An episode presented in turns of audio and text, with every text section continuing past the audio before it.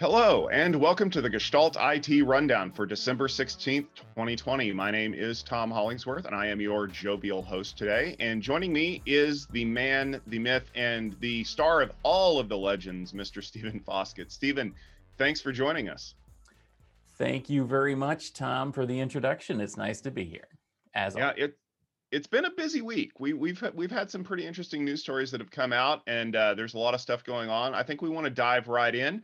Uh, we're going to jump into our our favorite opening segment, news or nah. Here's where we take some stories that have been in the news, but we're going to decide if they're newsworthy or not, and maybe give you a little bit of perspective on why we think that is.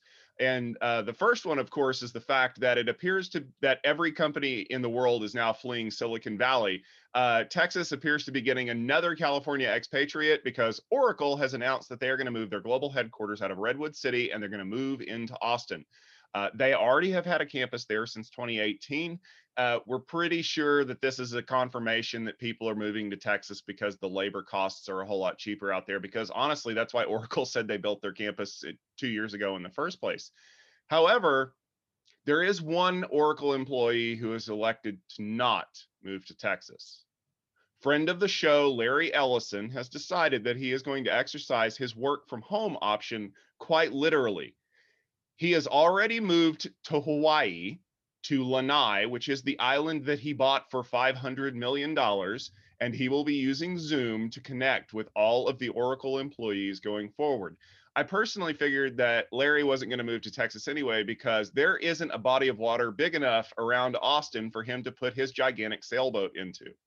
Um, Stephen, does this mean we're going to see a lot more companies moving out of California that we have Oracle and HPE kind of heading to Texas? Certainly seems that way. In fact, uh, the next speculation is Tesla. Um, Elon Musk has apparently moved to Austin as well and um, is planning on uh, maybe relocating Tesla, Tesla, to Texas. I think that, um, like we talked about with HPE, I think it's the same story with Oracle. This is a corporate financial play it's all about you know funny money um, from a taxing perspective, and also, as you mentioned, about the availability of less expensive labor. I mean, that being said, though, uh, Austin isn't looking that much less expensive anymore. I have a feeling that. Uh, uh, it's going to take maybe one or two tech moves uh, to make Austin just another Bay Area. Sorry, weird Austin, you ain't weird anymore. And as for Larry working from home, first of all, Larry, thanks for listening to the show every week. We love your feedback. Um, I know that we've been critical sometimes, but it's good to have you listening. Uh, the other thing is, um, you know, frankly, if I owned an island in the Hawaiian chain, I might live there too. Um, I don't know. It reflects the nature of change of work and um, and the fact that uh, that companies can basically domicile wherever they want. Um, the fact that some of these big tech companies are finally doing it is um, you know, I, I, think this is the sign of things to come. Um, man, I'm gonna shed a tear when Apple moves out of uh, Cupertino. Yeah, considering that they're building HQ2 in Austin, that's a possibility at this point. But considering that Apple has more money than they know what to do with, I don't think they care. Yep. So, in other news, Tom, uh, GDPR has finally sunk its teeth into an American company, sort of. The uh, Irish Data Protection Commission announced yesterday that they are fining Twitter uh, $546,000 for a violation of GDPR uh, related to a 2018 incident that let uh, private tweets be exposed for a short period of time. Um, this fine isn't very large, but it does represent a landmark of the EU law being uh, enforced against a US company. Uh, Twitter admits fault and says that it has complied with the breach reporting since the incident uh, is GDPR getting real uh, in the U.S., Tom? News or not? I think this is news. Just the the amounts a pittance. Five hundred and forty eight thousand is like uh, two days of ad revenue when you think about it. Um, this is more about the fact that GDPR is now saying, hey, if you have presence here, we're we're going to stick it out because there were people who were legitimately curious as to whether or not they would try to make this happen. Um, also, when you consider that California passed the CCPA this past year, and I'm starting to see a lot of people when there are problems saying, oh, well, we made our GDPR and CCPA notifications. I think American companies are starting to figure out that this whole thing is serious. And while the fines may be comically small now, I think for repeat offenders and people who just don't seem to give a crap, the fines are going to get worse and the court cases are going to get longer. Yeah, I think that it's about time uh, Americans started taking GDPR seriously, uh, and and basically CCPA is is GDPR 2.0, and uh, and it affects Americans and American companies, and we're all going to have to deal with that. On the other hand, um, does this mean that companies are going to keep your data safe, or does it just mean that companies are going to be paying more and more fines? I don't know. I, I would hope it's the former, but I think we all know, at least for the foreseeable future, it's probably the latter. Stephen, it's been a big week for Intel because today they launched a number of next generation products, including SSDs and a new version of their persistent memory DIMM. Given the schism between Intel and Micron recently, and then there was that spinoff of Intel's NAND flash and SSD division to SK Hynix, um, what should we make of this announcement that came out? Yeah, thanks, Tom. Um, well, first, full disclosure, Intel is a Gestalt IT um, customer, and um, we they are actually paying us to cover um, this event, and we're actually doing a Tech Field Day uh, exclusive event today with Intel. And um, as part of that, we're discussing all these topics. But that being said, my honest opinion is that this thing is um, it's kind of a confusing launch because effectively half the products being launched today are going to be SK Hynix products as soon as the deal is approved. And half the people presenting these products are going to be SK Hynix employees as soon as the deal is approved. So, I mean, effectively, we've got a really strange situation where the Intel Memory and Storage Division, um, which is a new Intel division um, to promote Optane and, and NAND and SSD, is being split in half, and um, and they're launching a bunch of products. That being said, some of the products are sort of meh.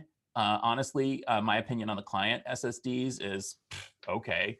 Um, the the but the big news honestly is apart from a uh, giant mungus uh, ruler ssd that is kind of cool is um, these two products that they've recently announced um, or that they announced today uh, one of them is a giant super fast ssd with pcie 4 um, and next generation Optane memory. Um, this thing is insane in terms of performance and capacity.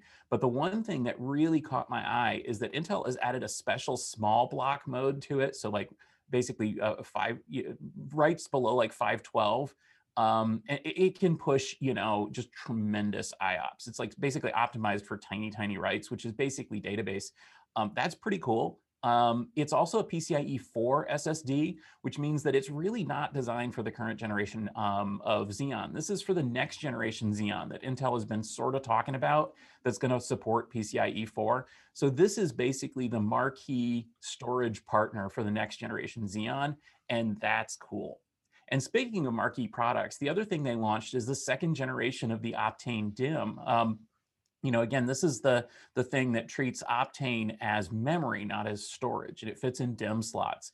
Um, this is probably the biggest news today. So they've announced the Persistent Memory 200 series uh, modules. Now, this is something they've been talking about, we've heard about before. Now we get more numbers, we get more visibility into it. And this thing is so cool. I mean, effectively, you know, how would you like terabytes of memory in your server? Um, Intel, uh, by the way, is smartly positioning this thing as a partner, not for normal small servers, but for big mega core servers, the, the kind of servers that you can't load up with enough DRAM.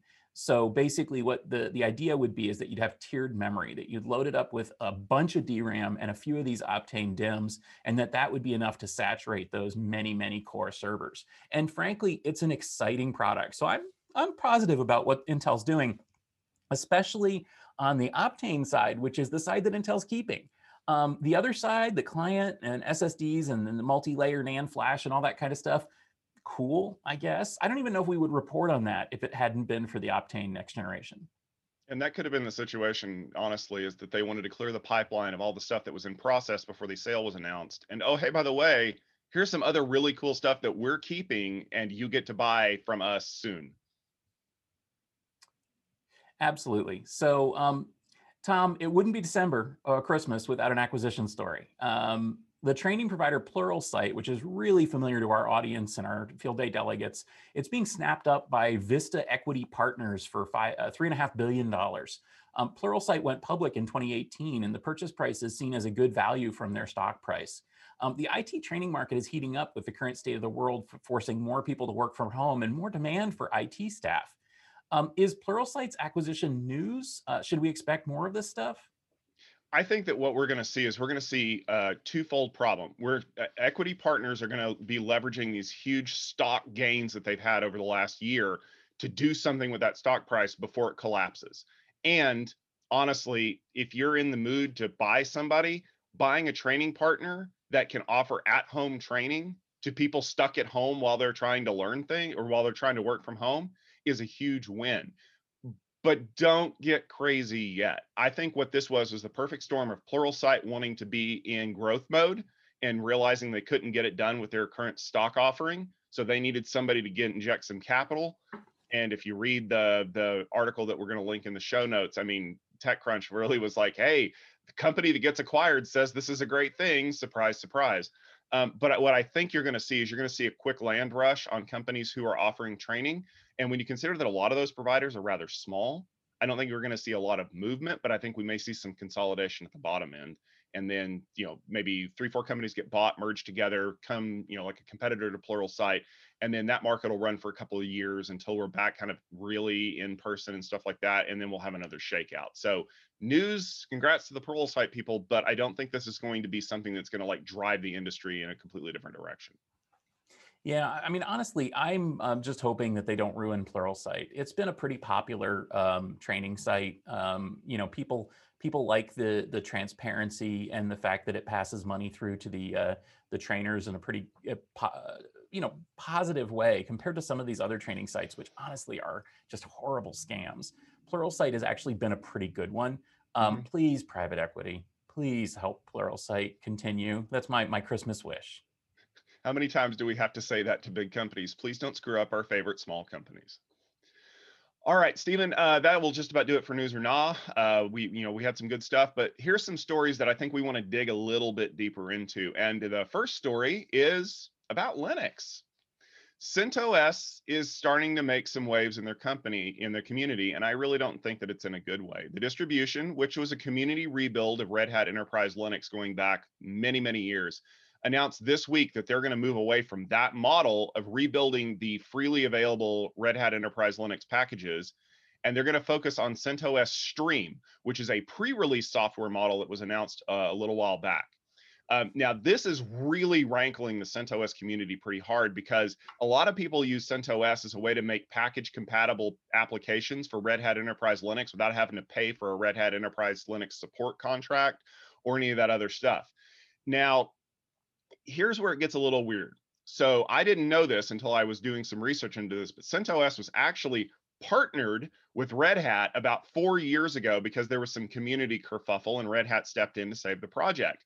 But when you look at the terms of the way that Red Hat started to jump into the project, it wasn't really a partnership. It was more of an acquisition. They had a board that now had to have the majority of it be Red Hat people. So I think what you're going to run into is that this was a long time coming and this was just D Day for them the support model is also going to change. So if you're a CentOS user, you need to know this. The latest version, CentOS 8, is going to run out of support next year. So no 10 years of support for you guys. CentOS 7, which was released in 2014, will have that 10-year model, which will not run out until 2024. Now, here's where I'm kind of curious, Stephen, because I've used CentOS in the past, and I'm sure that you have because you're a huge Linux fan is this a big warning flag for people who want to get maybe like a, a, a, big commercial maintainer to come in and help them with a project where it directly competes against the commercial interests of the company? Yeah, I think that that's really the no, the the important thing to keep in mind here. So, I mean, we got to understand that like this is open source, like free and open source software here. So, mm-hmm. um, you know, CentOS, CentOS was basically created as a RHEL without the Red Hat trademarks. I mean, essentially, mm-hmm. they they took. Um, I mean, back up here. Originally, there was Red Hat Linux, which was just basically a, a, Linux for nerds like me with CD-ROM drives downloading from the internet, right in the '90s. Mm-hmm. Um, then there was Fedora, um, which was sort of the open source, um, you know, Linux as Red Hat created Red Hat Enterprise Linux. Um, so RHEL um, was their basically their paid product and then Fedora was their free open source um, and kind of bleeding edge uh, distribution of Linux. Um, eventually, somebody took the uh, the RHEL code base and and and basically started creating and, and a few people did this started creating their own um, red hat enterprise linux without the red hat name distribution. Eventually that became centos. Then uh, centos screwed up and and red hat ended up kind of scooping it up um, and now red hat's killing centos and um, you know you can kind of understand why they would do this because centos centos really is their primary product. I mean, it, it, it followed the same release cadence. Um, it followed the same release numbers in recent years. RHEL actually adopted CentOS's uh, version numbering. And, mm-hmm. um, and, and as of like, you know, version seven uh, and version eight, uh, they're basically identical products except without the Red Hat trademarks and without Red Hat support. And I think that what um, it, it makes sense that Red Hat would be like, hang on here, like like why is there like an identical free product to the one that we sell. And, and uh, you know, as an open source guy, I would say because that's a really good idea. You know, I mean, it, it, frankly boggles my mind that Red Hat wouldn't want CentOS out there, you know, kind of paving the way for RHEL uh, uh, customers uh, to basically, you know, like you said, kind of develop on CentOS and then move up to RHEL. Um, it, it's a good business model. It's the Red Hat business model. Uh, killing it is really weird to me. It's important to note too that CentOS will continue. Uh, there's this CentOS stream, which is basically kind of halfway between Fedora and RHEL in terms of um, you know kind of cutting edge features and next generation features. Um, the one important thing to note about CentOS Stream is that it's not going to be hard versioned like um, like CentOS. So essentially, it's going to con see continual updates, continual releases, and that those things are then going to be packaged into RHEL releases um, sort of behind the times. Anyway, the, the bottom line is CentOS is gone. You know, Red Hat acquired it, Red Hat killed it.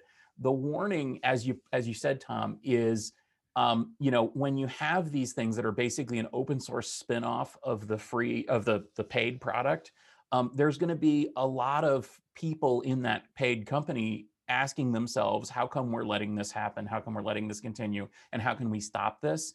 And it appears that Red Hat has stopped this.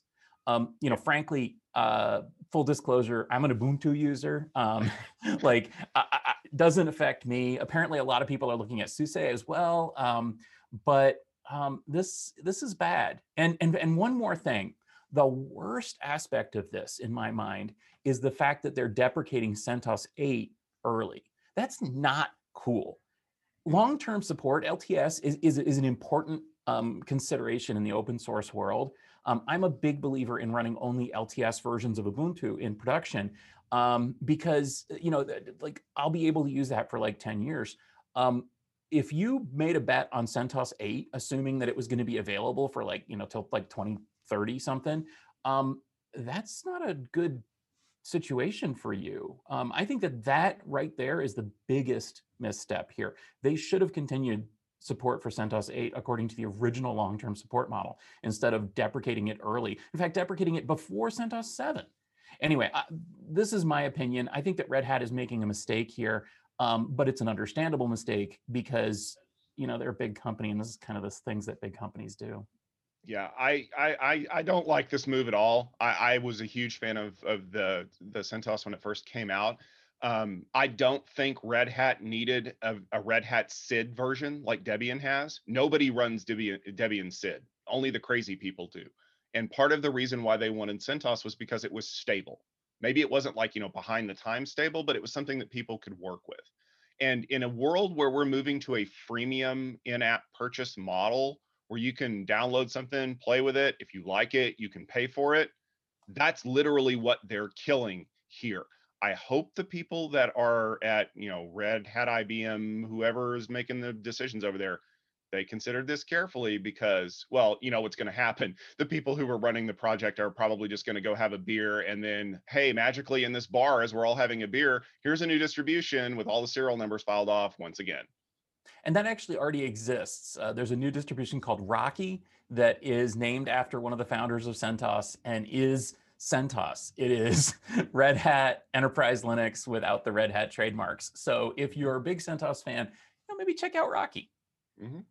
So there was another huge story. In fact, a story that transcended tech this week, Tom. And I think this is the big story of the week. Um, Mm. it's not looking good for SolarWinds when normal non-tech people start trying to figure out whether it's called solar wind or solar winds. When the uh, New York Times features their logo on the front page, um, that's the kind of week SolarWinds has been having. Um, the network monitoring giant uh, disclosed that their flagship Orion platform was breached in an attack that targeted the uh, this update supply chain. Um, this attack uh, injected a signed DLL that sent data back to outside servers and opened a door for them to come in. Uh, the attack was called Sunburst, and apparently it affected uh, 18,000 customers since March. Um, uh, FireEye reportedly was attacked uh, last week, as we talked about, and uh, this could have been the vector for that attack. And um, frankly, this also could be the vector for a lot of attacks in the US government. Um, apparently, uh, they're trying to contain the situation. Um, CISA has directed um, the US government um, agencies to power down their Orion servers until they can be patched and verified. Um, the crew behind this attack is suspected to be Russia, Fancy Bear, um, and they're going to uh, identify them and find out how deep this goes. Um, Tom, this is bad news, but what does it mean going forward for SolarWinds users? Yeah, Stephen, the last 72 hours of news stories about this have just been one crazy thing after another. So, first of all, the crew was able to completely backdoor the supply chain. That's bad. Remember when that Supermicro story supposedly broke from Bloomberg a couple years ago and we were all freaking out because they can get into our stuff before we can even deploy it? That's where you're at now. They're targeting government agencies because that's one of the, the critical infrastructure pieces that a lot of people run is a network monitoring solution. Okay, bad enough. I have seen stories where the update server's password was SolarWinds123. I have seen that the uh, command and control URL that the malware uses to check in and verify things, a consortium of tech companies last night acquired that domain name and gave it to Microsoft to shut down the CNC servers. As of this morning, Windows Defender is now um, quarantining and isolating processes from Orion. Yeah, you don't want Microsoft shutting your system down because you can't control things. Now, in the interest of fairness, we have done a lot of work with SolarWinds over the years through a lot of the things that they've been working on through their platforms, through their social media outreach. Um, a lot of our um, community members have done a lot of coverage of SolarWinds, you know, from a lot of the things that they've done. So we know the team there at SolarWinds. We know that they're capable. We know that this is a very popular platform.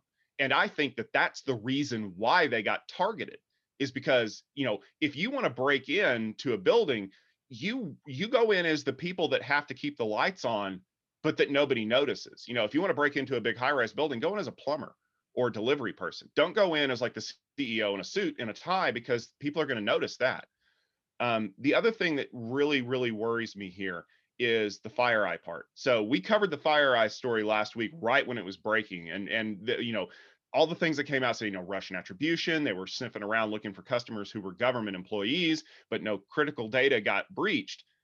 Now, here's a big question that I have. FireEye was supposedly on the verge of figuring this thing out when they got hacked. I'm wondering if the crew that was responsible for that used this as a backdoor to get into them to figure out who knew and who, how much FireEye knew and who was a customer of FireEye that would soon figure out that these guys had a backdoor into their system. Because if you want to gather intelligence on a company or on a group or on a government in the middle of a big transition period, this is a great way to do it. And you definitely don't want to get caught. I, I just, I, my heart goes out to the people at SolarWinds because they're in full on damage control mode from now until whenever. And you know, the patches have been flying out. People have been cracking or pulling them apart and analyzing them. Uh, surprisingly enough, do you know why 18,000 wasn't a bigger number? There were a lot of people who just didn't update their SolarWinds servers. And so if you didn't update after, before, I'm sorry, if you didn't update after March when this was injected into the supply chain, you're probably okay. You still need to go check though. And that to me has a lot to say about corporate culture, but also the fact that we just don't audit updates. We just assume that they're good. Yeah, I, think that there's there's so many things to unpack in this story, Tom. Um, you know, another thing that I'll, I'll call attention to is uh, there's some speculation that it may actually have been um, a very clever uh, attack um, related to two two factor authentication. Um, mm. So essentially, what we're hearing, and, and again, I'm not trying to give SolarWinds a free pass. Do not think that but effectively what we're hearing is um, i misspoke before this apparently was cozy bear apt 29 not fancy bear um, eh, both russians uh, just different russians um, this uh, apparently was quite a major attack on solarwinds before it was an attack on anyone else um, apparently there was some some serious um, uh, work that was done to get into SolarWinds, um, you know, test and development side, um, and and using some very very advanced technology. So. Um, like you say, my heart goes out to SolarWinds because I know people like to criticize them, but frankly, this attack, um, they might have gotten anyone with this attack. Mm-hmm. The problem is that what they got was, as you mentioned, like uh, I, I, likened it to like the garage door opener in your house or something like that. I mean, effectively, um, this is not the front door. This is not even the back door. This is, you know, uh, utility, um, you know, operations monitoring, that kind of thing. And um, and the fact that they were able to get into that allowed them to get into so many other systems that uh, suddenly that that major attack on SolarWinds becomes understandable because effectively they invested tremendous amounts of resources to get into this one company and it let them get into everybody else. Another thing I'll point out is that this is revealing some problems with the security um, posture at many companies and organizations because frankly, um, you know, getting into your Orion uh, monitoring server should not get somebody into everything else. Um, you know, I mean, what, what, that, that, that's an eggshell security model where you basically, you know, fortify the edge and then you don't worry about security internally, um, or at least you don't worry as much. Frankly, a monitoring server, yeah, it's bad. It should um, be protected, but you know, if your data isn't protected inside as well, then that's you know that's kind of a problem too. So what happened here, like I said, is is imagine if somebody opens your garage door. Like do they then have access to the house? Do they then have access to your jewelry um, upstairs in the bedroom in the vault? You know if if you've had a good security posture um, maybe not. And hopefully, some of these 18,000 companies do have that good security posture. I'm not trying to throw stones here. I think that there's a very good chance that an organization like the NSA, who apparently used SolarWinds Orion, um, has pretty good security around some of their valuable data, and probably this didn't get you know the the, the bears in. But on the other hand, um, many organizations, frankly, don't. A lot of organizations, as was pointed out, run monitoring software as admin. Um, a lot of organizations apparently are running this as domain admin. Um, uh, please don't do that. And um, and that basically opens the a lot of doors. It, you know, effectively, you know, that's you know, leaving the door to your house open, leaving your jewelry on the dresser. Um, somebody might get it. Uh, anyway, it, it, this is a huge situation, um, and and frankly, this shows what's going on in cybersecurity today. And um, it's just a bad scene. It's just a really bad scene. Yeah, I think we're going to be hearing a lot more about this, and considering the the moves that have been made and the the number of companies whose internal domain name structure is popping up in this sinkhole uh, domain name that Microsoft is administering right now, I don't think we've seen the last of the disclosures of who is about to have some very bad um, filings as far as, as as what happened. So we will, of course, keep you guys updated on the rundown because, well, that's what we do. We, we want you guys to keep up with the news. Well, that should just about do it for our uh, rundown for this week for December the 16th. Uh, we hope that everybody's staying safe and warm out there and uh, that you are tuning in with us every week at 12:30 Eastern Time on Wednesday to kind of keep up with what's going on.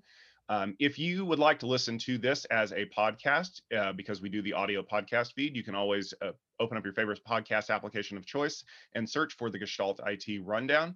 Um, you can also watch us on our website at gestaltit.com, on our YouTube channel at youtube.com slash gestaltit video, or on our Facebook page at facebook.com slash gestalt IT. Um, Stephen, what have you got in store for us this week, and where can we go to learn more about what you're up to? Well, last week was uh, Tech Field Day, and we posted, uh, I don't know, 25 hours of video to our YouTube channel recently. Um, and as I said, today is the Intel uh, special announcement. So if you've been interested in what we talked about with uh, Intel's uh, storage and uh, persistent memory, um, please do uh, head to techfieldday.com or YouTube slash techfieldday and uh, watch the discussions there. I'm actually going to be hosting a roundtable discussion this afternoon that we're going to be posting where uh, we're going to kind of react to that news in a little bit more length um, with the field day delegates. So again, if that section of today's uh, rundown interested you, um, you know, check out the roundtable at least. All right. Well, thank you, Stephen. And if you want to check out some of the stuff that I'm doing, head over to gestaltit.com. Tomorrow we'll be publishing uh, the last episode of season one of Conversations, talking about um, hyperscale networking. And uh, there's some more great articles that are coming out. I know that Christmas is coming up. We're we're nine days away, so hopefully you guys are in change freeze mode and you're not touching anything. You need some content to consume make sure you check out gestaltit.com for some things to read. Check out techfieldday.com if you've got a set of headphones in the office and you don't want to bother people with some of the nerdy discussions that we have over there.